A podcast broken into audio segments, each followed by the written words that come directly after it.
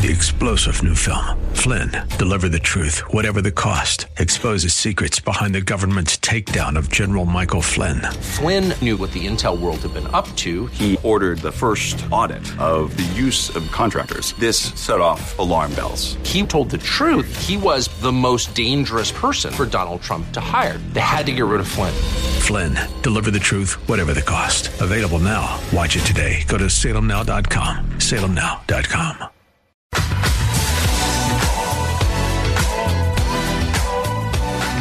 Hey, friends, welcome back to the Common Good, AM 1160, Hope for Your Life, alongside Aubrey Sampson. My name is Brian Fromm. Really glad to have you with us today. Hope that you're having a great day. All right, George Barna.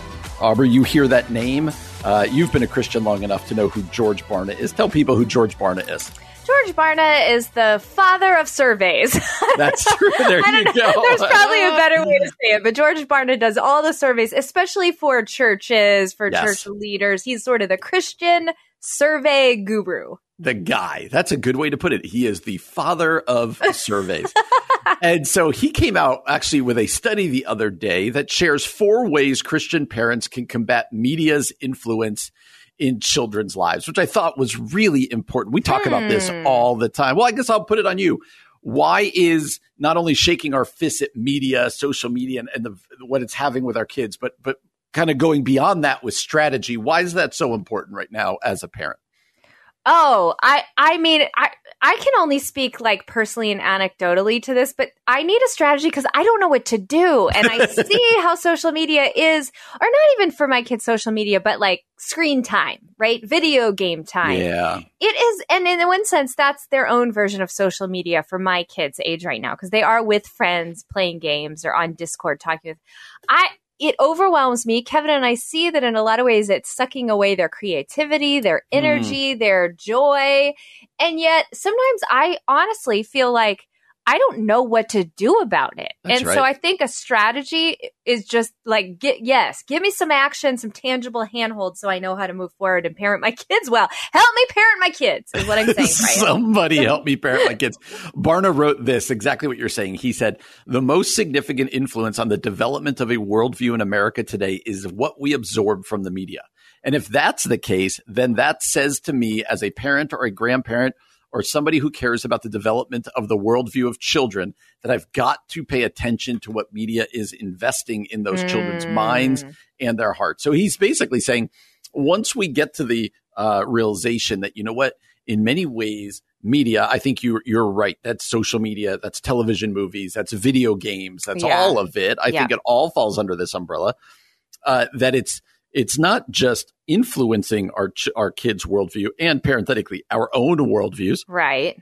but it's forming. It's it's forming Yeah, our yeah, worldviews, and Yeah. uh, especially if we don't have some strategy and some things to combat that. And so I, I think once we get to that premise, Barna is going to give us, he does this. He's got to have pastor, he's got to be a pastor deep in his heart because he then lists not just four things, Aubrey, but he lists four things that start with the letter M. Look at that. Maybe he's the pastor of surveys, not the father of surveys, but the pastor of surveys. Okay, so what is- is what does he say? He is George Barna, Reverend Survey. There we go. That's it. So the first one, let's walk through all four of these because I love a good list, and then you just uh, with each one, let's discuss. He says the Okay. first uh, advice he gives to parents is to quote monitor. There's your first M.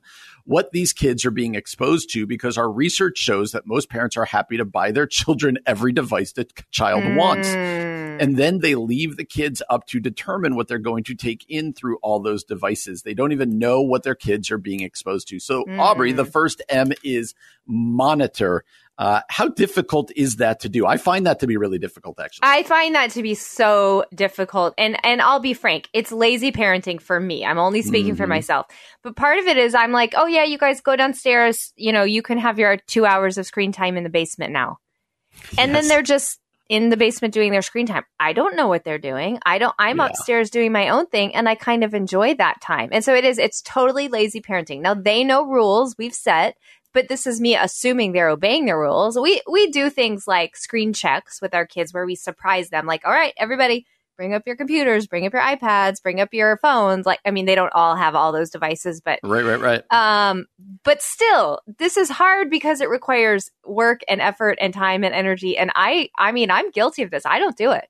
That's right. It's hard. It, it, I think you you put your finger right on it. Oftentimes, we give our kids uh, phones, watch TV, watch. I remember feeling sometimes like when I would be watching my children when they were really young, like they're older now, but when my kids were really young, uh, it was a running joke. But you could almost treat like the Disney Channel as a uh, as like a babysitter. Oh no, we would like, joke about that. We'd be like, "Yeah, my Mickey Mouse is babysitting our kids right now," or whatever. yeah, totally. It's like it's such oh, lazy parenting, but I'm guilty of it. Absolutely, Mama needs her. He needs her screen time too. So. That's right. That's right. Uh, number two, Oh wait, I think I just skipped number one. Uh, number two is that parents should minimize screen time because That's our good. research also shows that in America, the biggest addiction in our country is to the media. We spend more time literally absorbing messages from media than anything else we do except sleep. So not eliminating Aubrey, but minimizing. Yeah, that's how do you good. guys do that?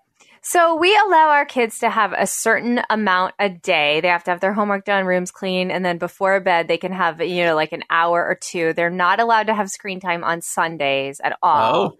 But even that feels like it's probably too much. Like I have a friend who doesn't allow her kids any screen time at all throughout the week, but then Saturdays and Sundays they can have it. So they can have it only on the weekends. Okay. So that's just what we've chosen. That's what we've stuck to. It feels in my mind justifiable since we don't do anything on Sundays, but I don't know, Brian, that's probably still too much. What do you guys do?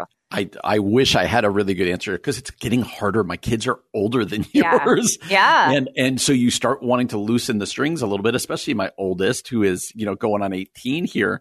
But then you're like, man, like there's got to be some training here as to uh, what uh, what minimization looks like. But here's the hard Mm. part. Let me just be really frank. If I, I know that if I'm going to minimize my kid screen time, it that's unfair without me minimizing my own. A hundred percent. Because it, it does sort of require you then going, so come upstairs and let's all play a family game together, or let's Yeah. all work on a craft together, or let's all go outside and blah, blah, blah, blah. And those are fun, amazing things to do with your family. But sometimes as parents, let's be honest, we don't have the time or the energy or the wherewithal for that. That's right. Number three here is mediate.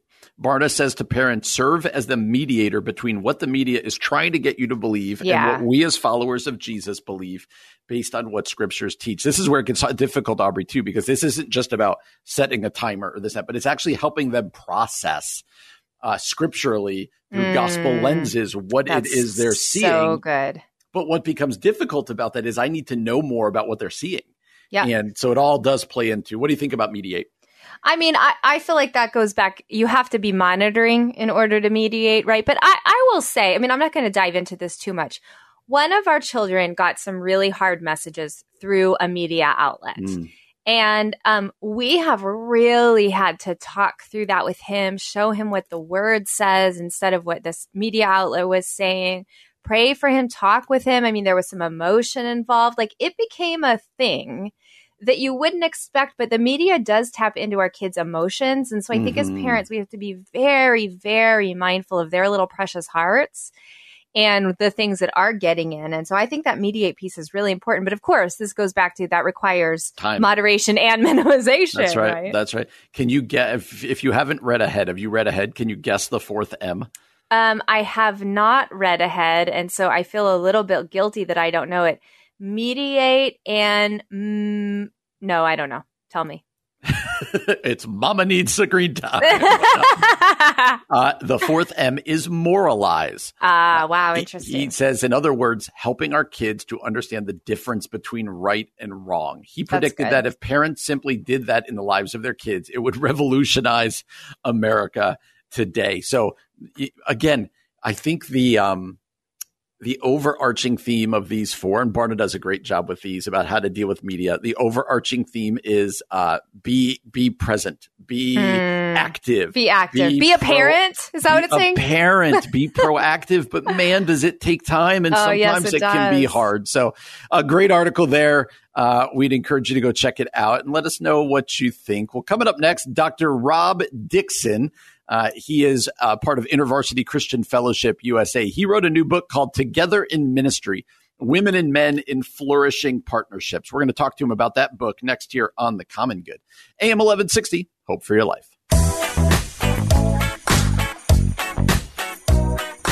Friends, welcome back to the Common Good, AM 1160, Hope for Your Life, alongside Aubrey Sampson. My name is Brian Fromm, and we are thrilled to be joined uh, all the way from Fresno, California, by Dr. Rob Dixon. Rob is Associate Regional Ministry Director with InterVarsity Christian Fellowship. Uh, he is also the author of a new book that we are excited to talk to him about called Together in Ministry Women and Men in Flourishing Partnerships. Rob, how are you doing today, man? Thanks for joining us.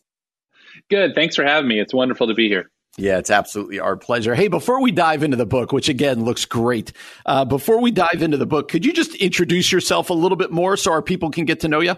Yeah, sure. So I live in Fresno, California. I've been on staff with InterVarsity Christian Fellowship. That's college ministry for mm-hmm. 25 years, awesome. and enjoy very much the um, the wonder of helping college students figure out their faith and, and their mm-hmm. relationship with Jesus. And that hasn't gone away for 25 years along the way, I've done a, a, bunch of study and research and then practice around women and men working together in ministry. And so that's that practice as well as the academic study has all flow, uh, flowed together into the book. Interesting. Oh, I'm so excited about this topic. My husband and I planted a church together about six years ago. So this is like right up my alley. So I'm so glad that you're with us, Rob. Yeah. Um, one of the things I know you write about is um, what it is to have a shared theological conviction of gender equality. And so I want you to just go there because that's a, a rare thing in the evangelical church these days. So talk sure. to us about what you mean. Yeah. So, so what came out in the research, there's sort of three things there. One is that, that ministry partners are on the same page theologically, which makes intuitive sense. It would be challenging to partner together and not be on the same theological mm-hmm. page, right? Mm-hmm. The second thing is that that page is open, if you will, to this idea that men and women are called jointly called to steward God's mission. That goes all the way back to Genesis 1 and it's affirmed again and again throughout the Bible.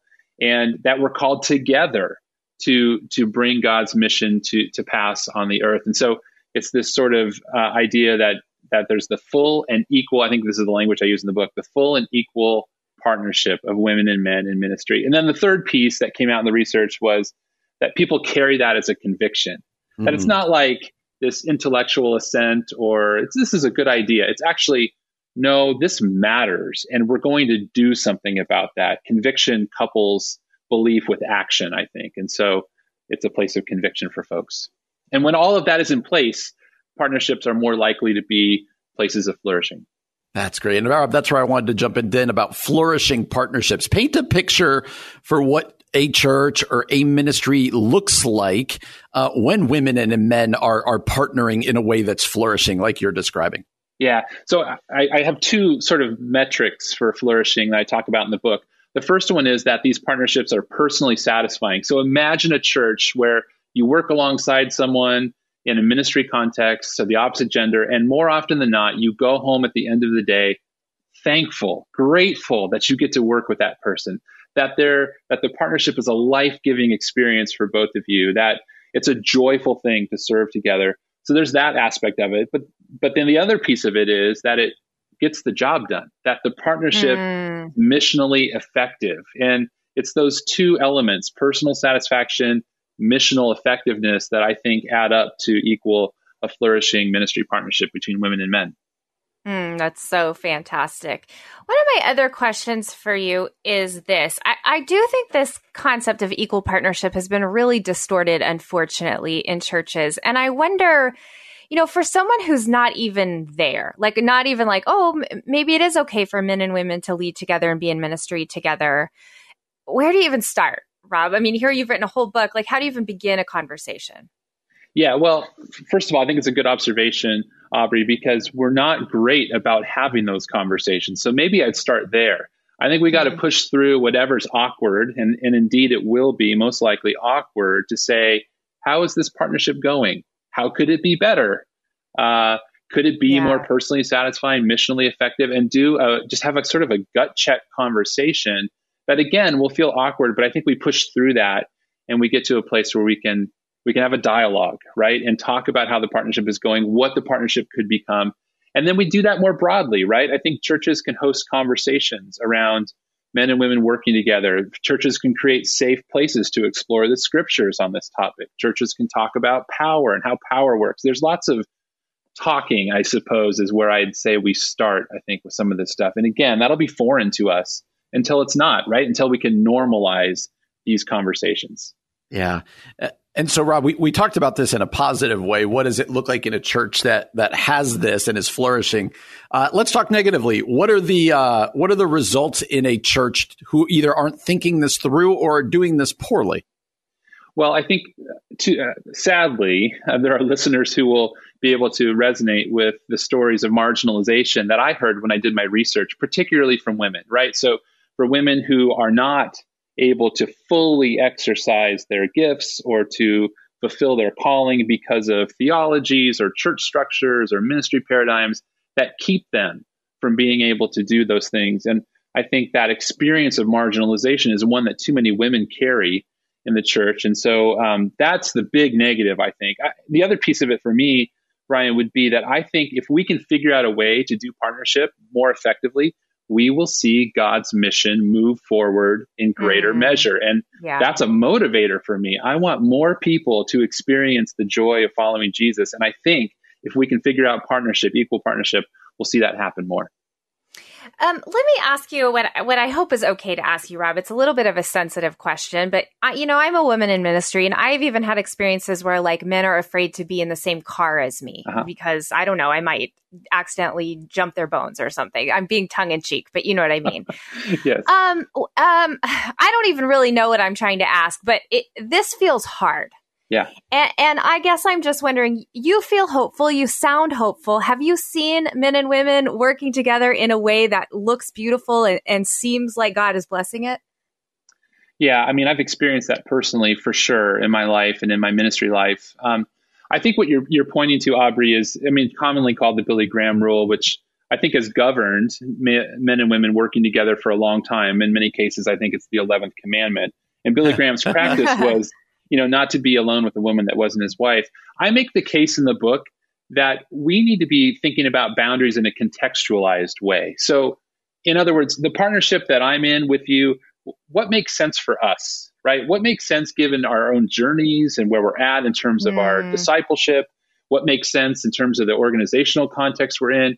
And then let's decide together. Again, this would be a conversation that would fall into the category most likely of awkward but important. we have that conversation, and then we we move forward with accountability and support and the things we need to to live up to those boundaries. But it's a contextualized approach. It's not yeah. just what That's worked good. for Billy Graham 75 years ago. Interesting. Uh, Rob, before we let you go, I want to make sure to ask this question. As you said, you've been working with uh, college students for a long time. Uh, we often read articles or kind of read this like the, the next generation's just abandoning the church, right? Like they're just giving up the faith. And, and we kind of read these doomsday type of things. What do you say to that? What do you see in the college generation right now, especially as it pertains to faith and church and kind of going forward? Well, I think there's a lot of hope here. So, for one thing, let's talk about this particular issue of women and men working together.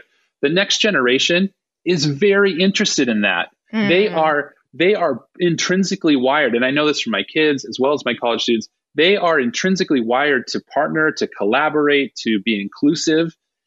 And I think that marries well with what the Bible's message is. So if we can create a way for for us to translate the Bible's message to this generation, I think we'll find a lot of connection points, and we'll find uh, these college students joining the church in greater measure if they can see that these values that they hold are also found in Scripture. So that's the connection I'm trying to make. Absolutely. Again, Dr. Rob Dixon is Associate Regional Ministry Director with InterVarsity Christian Fellowship. Also the author of a new book that we've been talking about called Together in Ministry, Women and Men in Flourishing Partnerships. You can learn more about Rob uh, and his book at drrobdixon.com. That's drrobdixon.com or connect with them at Rob F. Dixon. That's at Rob F. Dixon. Rob, it's great to meet you. Thanks for spending time with us today. Thanks so much for having me. Absolutely. You're listening to The Common Good on AM 1160 Hope for your life.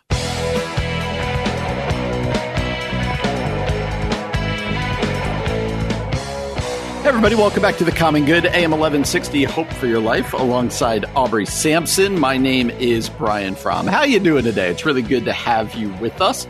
Uh, a, a, kind of a foundation of this show is that you and I are both pastors. You started with church with your husband called Renewal Church in West Chicago. Uh, I planted a church called uh, Four Corners Community Church that I lead still in uh, kind of Downers Grove, Darien area here.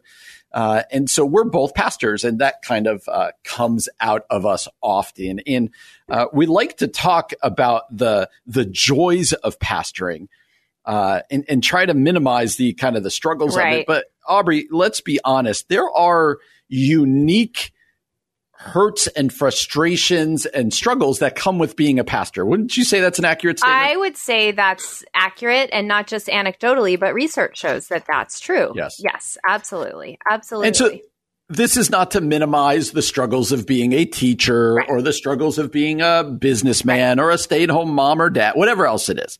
Uh, but but there's some uniqueness. How would you? Let's let's just dive in there before we jump into what the answer that I saw in this Crossway article is, uh, or an answer. Um, Aubrey, what would you say are some of those struggles? And I'll answer that question as well. But what are some of those more unique things that people listening who aren't pastors but are part of churches might not actually know that probably their pastor struggles with? So again, I mean, this is from research. There's a book called Leadership Pain by Samuel Chand, which is specifically about the pain of pastoral leadership and what he and and he's not the only uh, researcher, academic writer who's looked at this, but that in leadership, especially pastoral leadership, there is something known as the the sabot the group of saboteurs sabotage that happens. And there are people literally within your church that rise up against you and they do it vocally. They do it by getting other people to start talking about you. It tends to cause a lot of um, hurt as leader because they come to you with their criticisms their dissatisfaction and some really in extreme cases that leads to church division church split it leads to pastors losing their jobs um, that's unique to the pastoral ministry. And then I would just say personally, as pastors, you pour your heart out week in, week out. You dream about your church, you pray for your church, blood, sweat, and tears for your church. And a lot of times there are wonderful people who love you and are so excited. And there are lots of people who are frustrated at you constantly. You hear a lot of criticism, a lot of disappointment. And uh, sometimes I think it's because people bring their parent issues and their priest issues and their past Mm. church hurt to you. Sometimes I think it's just the nature of the role. We're there to live that like cruciform, die to self life. Uh, but it it can be hard. Yeah, yeah, and I think there's uh, a public nature and a personal nature to our job uh, that can set you up for pain. You know, whether like you said, it's it's not random people critiquing you or me, uh, but it's people that you care about, Yeah. and it's not Yeah. uh, random people leaving your church. It's people that you've most likely spent time with Right. and care about. Right. Uh, and, you know, there's a public nature when you get up to speak on Sunday morning. Uh, but there's also just a kind of putting your heart out there with people. And people for, I, I'm glad that what I'm about to say is the case, but people generally care about their church. Yeah, that's true. and so therefore they've got lots of opinions about it and and um, expect you to have thought in the same way. And so it could become really difficult. And so aubrey uh, when you're at a um, a particularly say uh, painful season or a sensitive spot a- as a Mhm. pastor uh, why do you keep going like what keeps you going what in the past has kind of caused you to go gonna get up gonna write a sermon gonna do this like what what keeps you going I mean, I think there's a few things. One is just that knowing what Jesus has taken for you and has done for you, and that like the minute we think we have it hard, we have to remember what the Lord of the universe took, and that was a group of people who turned on him to the point of killing him. You know what I mean? Like, Yeah. then you go, okay, Lord, wow, th- this is the cross you bore. I can bear people being annoyed with me sometimes. Like, it's okay. I will do this for your glory. I think the other thing that keeps you going is just a passion and a heart for the Lord, knowing that the Lord loves his church and ultimately the church is his plan to to rescue the world and to make all things new. And so there's like a passion for that, a belief that the church is still God's plan for hope and renewal and for bringing the gospel to the world that so desperately needs it. And then, you know, then I would say there are those moments where you, you baptize somebody new or, or dedicate a baby or do a wedding or, and you go, you do even when you do a funeral and you realize what an honor it is to mm-hmm, lead somebody mm-hmm. in their spiritual formation. I mean there's you know although it is a it is a call to come and die it's a call to like the cruciform life. It you do get moments and glimpses of like okay this is this is good. This is a good good job at the end of the day Good, good. I, you you missed the most obvious one. What's that? What keeps being the, the large amounts of cash. uh, that was uh, clear sarcasm joke, for joke, anyone Brian. who has anyone who has been a part of a church. Uh, but Aubrey, I, I got this uh, article emailed to me actually randomly through Crossway. And uh, you know, when you get something from just an organization, you always delete it. Just ah, whatever, whatever. Jump yeah, jump yeah. Uh, this one, I was like, I'm actually going to give that a read, and I'm so glad mm. I did, hmm. simply because of it, it, what it's about. It's called, it's from something they're doing called a Dear Pastor series, and so this one was entitled "Dear Pastor, You Need the Monday Gospel." Oh wow, that's true it's talking specifically about preaching, but also just kind of pastoring in general. It says, What is the good news for struggling preachers? The answer the gospel is true and always for us, especially on Mondays. Here's what I don't think people know, Aubrey. The worst day of being a pastor is often Monday. Right. Or Sunday afternoon when church is over. Yes, yeah. because there's that. There's a couple different reasons. and I wonder if you if you've got other reasons for that. Uh, there's the adrenaline crash. Yep. So like I just preach. I'm this. All right, the adrenaline crash. Uh, but then I think we all preach sermons going, that one's going to change the world. that one's going to be like, right. you know, they're going to be streaming down the aisles. This right. is going to be our moment. And then you preach and your church is empty 20 minutes later. Yep. you're like, you're like waiting oh, for all the all messages to come pouring in about how awesome it was. and so, or maybe something didn't go right or as yes. you planned. Uh, uh, it just didn't meet expectations. I, this is the reason most pastors take Monday off because Monday is like a crash yeah, day. Yeah. Uh, not just, um, not just physically, but emotionally. Absolutely. And, and this author's point is this pastor, uh, preacher, leader, you need to preach the gospel, mm. the same gospel that you're hopefully preaching from the pulpit on Sunday to your people. You need to be preaching to yourself on Monday. Mm. Uh, that is that my, um, you know, my identity, my acceptance is not based on the the great jobs that people give yeah. me after I preach or these other things. Uh, what's it look like for you? Uh, just take that line that he says, you need the Monday gospel. What, what does that do for you? I, you know, it makes me think of a. I have a friend whose dad was a pastor for 45 years, and she asked him the secret once, and he said, "Oh yeah, I quit every Sunday naf- afternoon, and I started again on Tuesday." I do so think true. there is something about that Monday. I, I think part of it is just okay. Says Lord, I am accepted not because of what I do, not because of the best service ever, not because all the you know slides worked at the right time, or not because of the amount of people that are in there, but because you have died for me and accepted yeah. me. And I think that's part of it is just the enemy wants to come after you after I think you've poured your heart and your energy out on a Sunday. And so I, I do think thinking of a, a Monday as not, okay, I feel low, but Lord, that lowness, that, that sadness, crash is going to bring me to you and I'm going to let you speak over me. I I can see how this is really really true and and could be really powerful for pastors.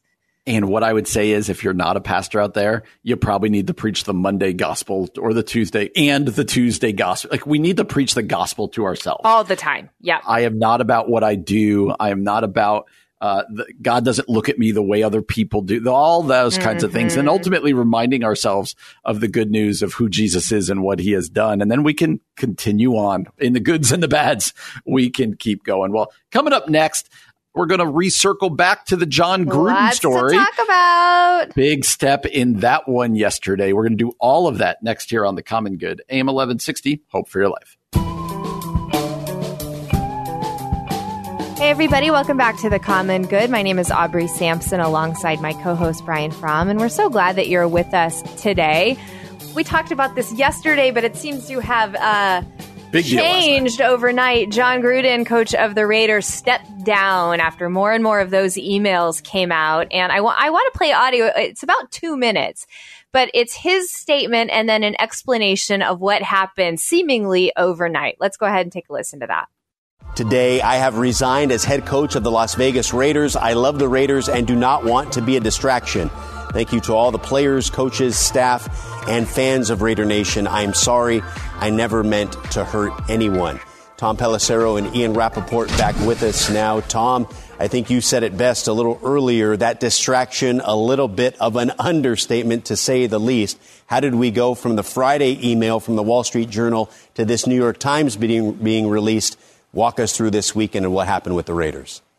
Well, Omar, Jon Gruden had defended himself publicly and privately surrounding that Wall Street Journal report with the initial email from 2011 in which he used offensive language to describe NFLPA Executive Director DeMaurice Smith. Gruden said to reporters and others that he does not have a racist bone in his body, and he coached the Raiders in their game against the Bears on Sunday. Then it was around 5 p.m. Pacific time tonight that the New York Times published that new trove of Gruden's private emails to Washington executive at the time, Bruce Allen, among others, in which he used homophobic and misogynistic language, expressed negative thoughts on women in officiating, the drafting of Michael Sam, and protests during the national anthem. Within the hour, Gruden had met with Raiders owner Mark Davis as well as his staff to deliver what is stunning news. He is resigning as the Las Vegas Raiders head coach. It is a swift fall for Gruden, who returned to the Raiders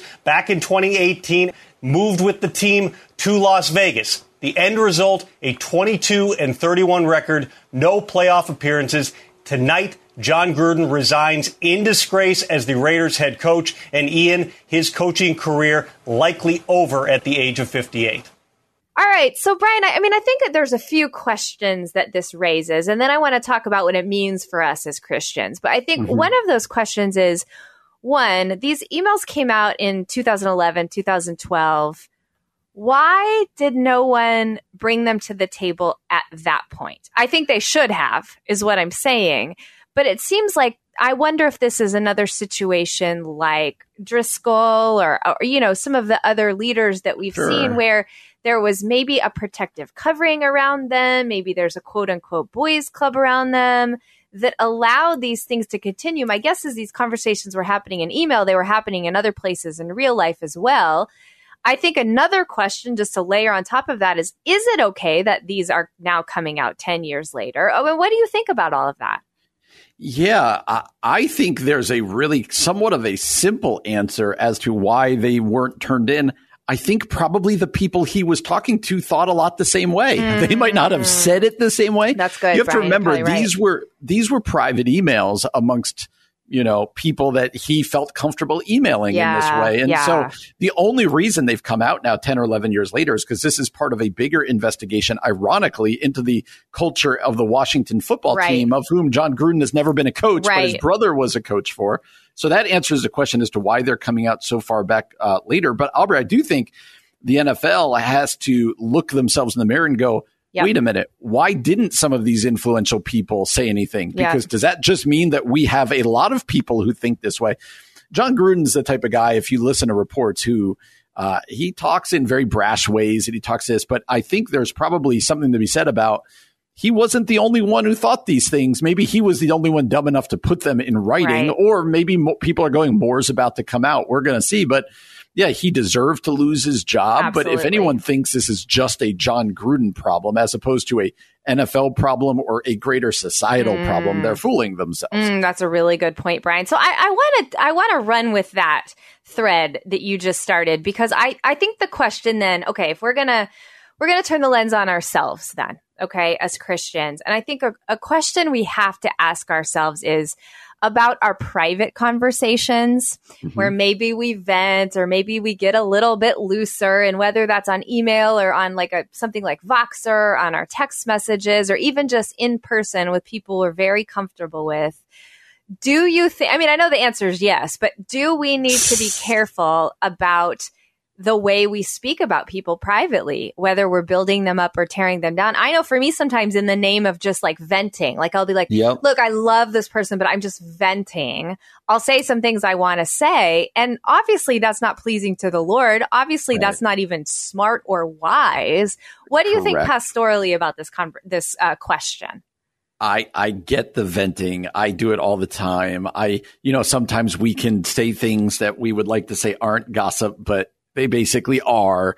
Uh, but Aubrey, I would just say this, especially in the world we live in now. Uh, don't put anything. Don't put anything out there that you wouldn't. Here, let's say it this way. Don't do things and then have to apologize for it later and make up the lie that I didn't really mean it. Right? Like Mm. just be a good person. Just say good things about people. And if you're going to vent, if you're going to do these things, only say things that you're okay with other people finding out. That's the world we live in right now, right? Yep. Email, Yep. social media, things never die on the internet. Yep. And so, all too often, Aubrey, I feel like we're willing to say things in private, uh, and then we try to cover it up later. Yeah. How about we just say things in private uh, that are pleasing to the Lord, that are that are that would build other people up, even though they're not hearing it? Maybe Mm. that's what we have to think about here. Like Jon Gruden wouldn't have apologized to about this if he hadn't gotten caught. Absolutely. And that's the way we work. But I don't think that's good motivation for the Christ follower. I don't think we could be like, well, you know, I really meant that, but I'm going to say I'm sorry if I'm caught. No, own your words, say what you mean, mean what you say. Mm. Uh, and and I think what you say in private to people and about people says more about your soul than any contrived apology later. on. Oh, that's such a good word, Brian. Well, coming up next, we're going to continue this thread and talk about how we can use our social media for good and not for evil. You're listening to The Common Good on AM 1160, Hope for Your Life.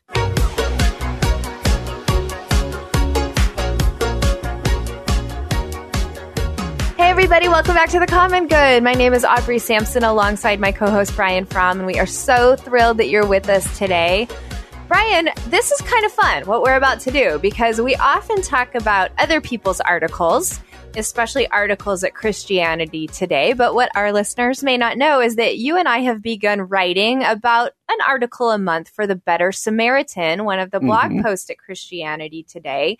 And sometimes we take some of the things we talk about here on the Common Good and just transfer it over into an article. And the good folks at Christianity Today the Better Samaritan share it for some reason. They like us enough For to do some that. reason. so, uh, how do you feel about if we kind of like uh, toot our own whistle here, toot our own horn here, and talk through one of our recent articles?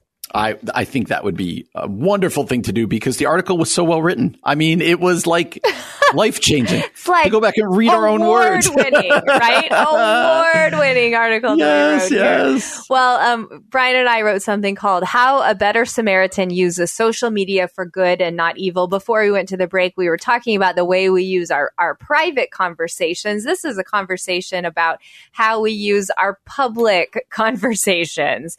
And so, Brian, uh, let me, let me read you what we said. And then maybe you can just expand on it a little bit. Basically, what we talked about is how before Twitter existed, the wise King Solomon shared short, spit, short bits of ancient wisdom and we took some of Solomon's proverbs from the book of Proverbs and we uh, transferred them to today to talk about our Mhm. social media usage. And the first point that you and I made is that we need to choose healing. Proverbs 12:18 says the word of the reckless pierce like swords but the tongue of the wise bring healing and we we kind of talked about how we do that on social media. Do you want to expound on that? Uh, yeah, because it could be so easy to uh, to just cut people down or to ruin relationships, Mhm. right? We ta- we said that the world makes jokes about rage posting, uh, but we need to take our emotions seriously before going on social media. Like Aubrey, if I'm in a if I'm just having a bad day, like if I'm in a bad spot, uh, I could I could get on social media and go, I want others to have a bad day, and I Mhm. could do damage to relationships. You know, it could take years to build a relationship, and you know, a couple minutes to destroy That's one. so true. And so we don't want to use social media specifically as Christ followers. We don't want to use social media as places where we just tear down, where we just rip Yeah. people down. We want to use it as a place to build up, to bring healing. And if you're really mad, here's a little tip. Don't post. there you go. That is actually one of the things that we said in the article. Evaluate the state of your emotions. Go for a walk, check in with a friend, say a prayer, read some liturgy, then go online when you That's have right. healing in mind. All right, here's the next thing we said. Promote kindness. Proverbs 16, 23 through 24 says, The hearts of the wise make their mouths prudent and their lips promote instruction. Gracious words are a honeycomb, sweet to the soul and healing to the bones. All right, what do you want to say about that one? Yeah, again, it's kind of what we just touched on there. I'm sensing a theme that we went for here. Uh, but if uh, we wrote this line, if you would not say it to someone over coffee or across a dinner table, it should not be said on social media. There's so much about social media. Here's the deal, Aubrey. It's it's blind, right? It's it's Yeah. faceless. Even if I know the Mm. person I'm commenting to or whatever, they're not sitting next to me. And and if I'm not willing uh, I've gotten into, uh, I've stepped into places where I've seen like friends go at it, and I'll like literally be like, seriously, go grab dinner. Like seriously, go out for Yes, coffee yes. and have this conversation. So good. Like if if I have a relationship with you in which uh, it would be normal for us to go and talk and and be together, then why would I do that over social media for the Hmm. world to see? And so uh, I think it's a great. Um, barometer to say if I wouldn't say this to you, Aubrey, as we sit across from each other in the studio, Yeah. uh, or you know over coffee or whatever, then why in the world would I say hurtful and hard things Yeah. to you uh, behind a computer screen? That makes Right. no sense. That's Right. not how friendship, how community is done. Right. But that's how people treat it so often because so it's so easy. It's so easy to do and to be like, oh, watch me. I'm such a tough guy, even though Mm-hmm. uh, there's no consequences for it. Uh, so we said this kind and compassionate words refresh the souls of others and reveal that we have a kind and compassionate God. It really does matter if we are kind online. Absolutely. And I would say something we probably should have said, Brian, but this just because of the Jon Gruden story, this came to mind for me. Um, we probably also shouldn't say things on social, like there are some things we would say in person that we shouldn't say on social media. Do you know what I mean? Yeah, like, like yep, yep, yep. if you're willing to open your mouth, um, and say bad things about another person, AKA Jon Gruden, then certainly you should not say that on social media, right? So That's let's again, let's go back to our private and public conversations honoring Yeah. God. Here's the last thing we said, and I think this is, I mean, you know, again, tooting our own horn. I think this is one of our really good points. We say, po- I like that. Post sparingly. Proverbs seventeen seventeen says, The one who has knowledge uses words with restraint, and whoever has understanding is even tempered. Can you expound on that one for us? Yeah, we go on to say in our wonderful point the most dangerous part of online interaction is how easy it is to forget that embodied image bearers are on the other side of every post and comment, and that we can dishonor the image of God and others by how we post. And so, uh, you know, you want to think about what do, if I were to post this, A, what does this say about me? Mm-hmm. But also, what does this say about the other person that I might be posting about Yeah. or towards? What does it say about them? And I, I, you know, I'm guessing you wrote this line because I love this line. It says, "The world does not need more noise; it needs thoughtful, compassionate content." Like, don't be one of those people who just posts everything all day long and just creates to all the noise out there. If you've got something good to say, feel free to post it. Yeah. But maybe sparingly is uh, is what we do. And think think. I guess Aubrey, the main point here is be intentional and think through what you do online on social media. Use it as a place to edify people. Use it as a place to build people up to. Uh, to show good about yourself and ultimately use it as a place to glorify God because we're supposed to do that in all that we do, Yeah, that's good. including social media. All too often, I have like Christians that I know. It's like it's like they think when they get on social media, they can kind of like take their faith aspect of their life and kind of put it over here. And then when they turn, you know, when they log off, they put it back on. That's Right. not true. Right. That's not true. So post understanding that you're reflecting your savior as you do that. You know that old there's like that old cliche and I, I'm probably going to get it wrong but it's like if if you were con- would there be any evidence to convict you of being a Christian? Do you know what I'm talking about? Yep. Yep. Yep. Uh, I I feel like we have to also say and online. Would there be any evidence that could convict you of being a Christian? Like you just Mhm. said, like let's remember that we are bearing witness to the Lord and um, we are uh, representing him when we are online. That's Let me right. just read this last line we wrote over our listeners. Now, we tell you to leverage your voice and your platform from the good of others, for the good of others by choosing words that heal, words that promote kindness, words that speak shalom, justice, and peace over others, and words that are filled with godly wisdom. Mm. Well, hopefully, we have more profound things to share with you soon as we keep writing for Christianity Today. I thought that was fun, and I hope that encourages you. Next up, Brian, we're going to talk about what we can learn from TikTok evangelists. Maybe this will mm. finally convince you to start a TikTok account with me. We'll see. I don't know. We'll find out. okay, we'll find out. You're listening to The Common Good on AM 1160. Hope for your life. Hey, everybody, welcome back to The Common Good. My name is Aubrey Sampson alongside my co host Brian Fromm, and we hope you are enjoying this evening. We're so grateful that you're with us today. Brian, we had a guest on our show a few weeks ago named Heather Thompson Day. She was a fantastic interview. Mm-hmm. She wrote a book called It's Not Your Turn what to do while you're waiting for your breakthrough. And I just remember she was like a powerhouse. That's right. And I was like, oh, I want to get to know this lady. She is so fantastic. Um, she has a podcast that is promoted on Christianity Today called Viral Jesus.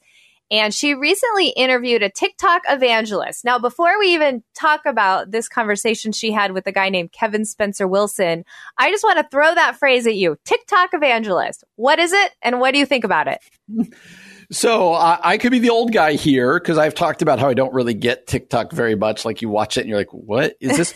but here's what we need to understand, right? Aubrey, we always talk about contextualization uh, simply meaning how is it that we preach the gospel and share the gospel yep. in the ways that our culture is kind of set up to hear it well, right? Mm-hmm. And so mm-hmm. when you think of this next generation, where are they? They're on TikTok, they are on Snapchat, they're yep. uh, and, and, so we as as uh, older people or churches, mm-hmm. we can mm-hmm. fight that and be like, you know, shaking our fist, oh, this TikTok, right. or you could say, all right, these people are, these TikTok evangelists are entering into quite the mission field. Yeah. They're going, where is it that young people are hanging out? Where is it yeah. that they are? And then I am going to go enter into those spaces. Uh, and, and you're, you're going to tell the story here of just some of these people who are doing amazing work. So, uh, am I ever going to be a good TikTok evangelist? I would probably have my doubts right. whether right. you'll see me there. Uh, but I do think um, you know, the same way in generations ago where, you know, the first person decided to do evangelism here and probably the generation before mm-hmm. them was like, mm-hmm. oh, what are you doing? Right. I think I think that's what that is like here. And so, yeah, we want to cheer them on and we can learn from them what, what contextualization looks like in kind of this online world.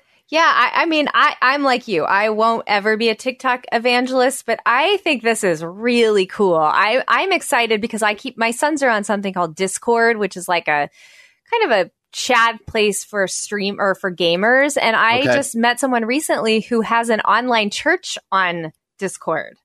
And no so that's and yes. And so that's another place where I feel like the next generation is being really, really contextualizing the gospel in a way that is beyond what you and I have done or have seen done. And so I think this is actually pretty cool. But here's the story.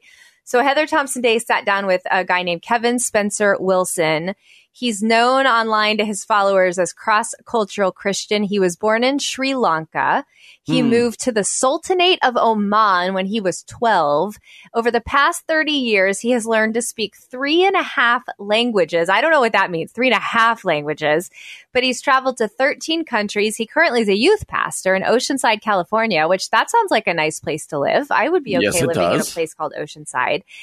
And he attempts to help his tribe think meaningfully about their lives so they can live lives meaningfully. Now, here's the crazy part, Brian. The guy went on TikTok to really just create these videos about how to make good chai tea. But while he's making chai tea, he talks about Jesus. And in less than two years, his growth has explo- exploded to over 200,000 followers. Is that unbelievable? Yes. So I, I want us to listen to a clip of him talking about this journey of being a pastor online. Let's go ahead and take a listen to Kevin Spencer Wilson sharing about his experience. this whole journey for me going being being online and being a pastor and and using something like Chai to to do to create content has caused me to just revisit uh, theology, revisit uh, my pictures of who Jesus is, revisit what he told about how to how to interact with the other, whoever the other is. So so so let me backtrack a little bit. The, so the more that I've been able to understand the gospel, the more I see the raw Jesus, uh, you know, in action, the way of Jesus, the more I'm convinced that the gospel and the way of Jesus has all, or if not, uh, uh, it has all the all the right materials, the raw materials to kind of construct this amazing worldview in which loving the other and approaching the other is uh, is not only uh, encouraged but becomes inevitable. I begin to see the gospel as this this amazing life operating system that when the mind and the and the heart and and the actions all that stuff find their place within this life mm. operating system then love for other just becomes this almost direct outflow of of this thing. And so so so that really animates whatever i do online. And and that's kind of been like the north star when it comes to uh, my scripting stories or anything that i do. That's probably one one way in which that i've been trying to learn how to navigate um, the the different crowds of people there.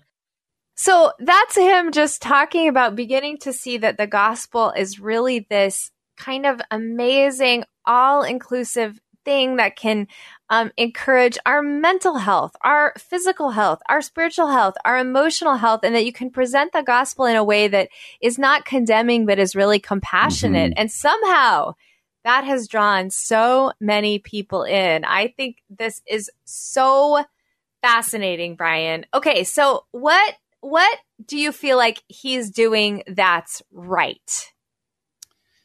Oh, that's an interesting question. A, he's going where these where uh, they're going to be young people, right? Uh, mm-hmm. Uh, gosh, do I sound old? Them young people.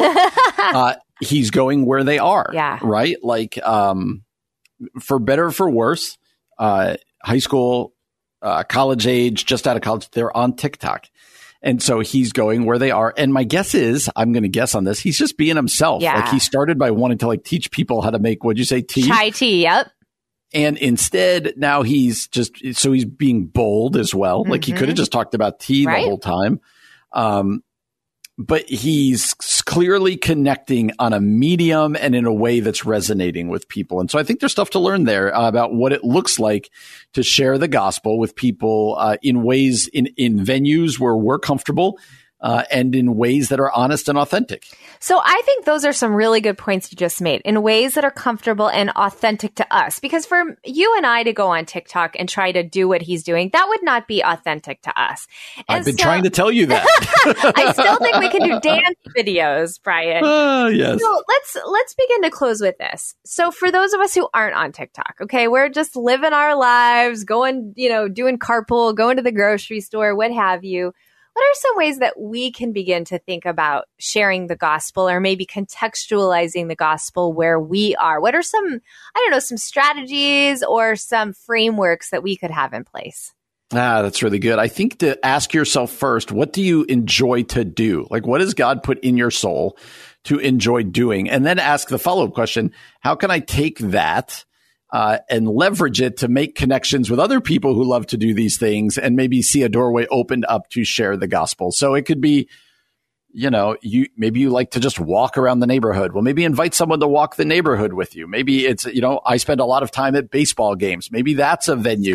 Uh, there, there's all sorts of different ways that it, it, you know, it doesn't have to all be street preaching right. and um, and confrontational. It could be what has God wired you to like doing, uh, and can you invite other people to come do that to you? I think if we all kind of thought in those terms, we'd start to make some real strides. Yeah, I think that is such a such a good point. What do you like doing? Can you invite people along with you? And can you build enough relationship with the people who are already there that you're able to share the gospel in a really intelligent, kind, compassionate way? I I always think Brian about that guy. I know he's been on the show, I think, with you and Ian who started the church at Disney because yes. I like going to Disney. So I'm just waiting for God to call me to start preaching the gospel there.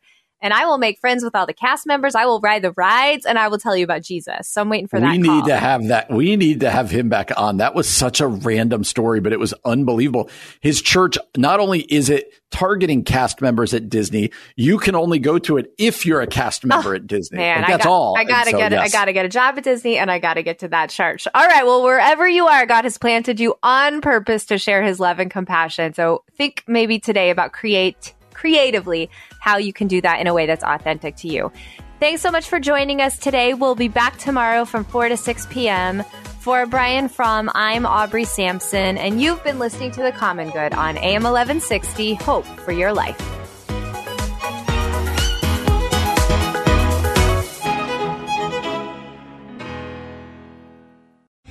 Three star general Michael J. Flynn, head of the Pentagon Intelligence Agency, knew all the government's dirty secrets. He was one of the most respected generals in the military. Flynn knew what the intel world had been up to, he understood its funding. He ordered the first audit of the use of contractors. This set off alarm bells.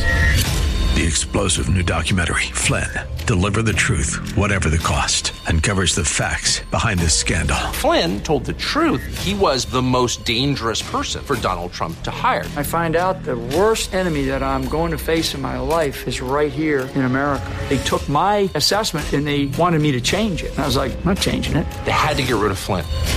With in depth interviews, archival footage, and never before seen personal records of the man behind the headlines. I just felt like I was drowning. Flynn, deliver the truth, whatever the cost. Available now. Watch it today. Go to salemnow.com. Salemnow.com.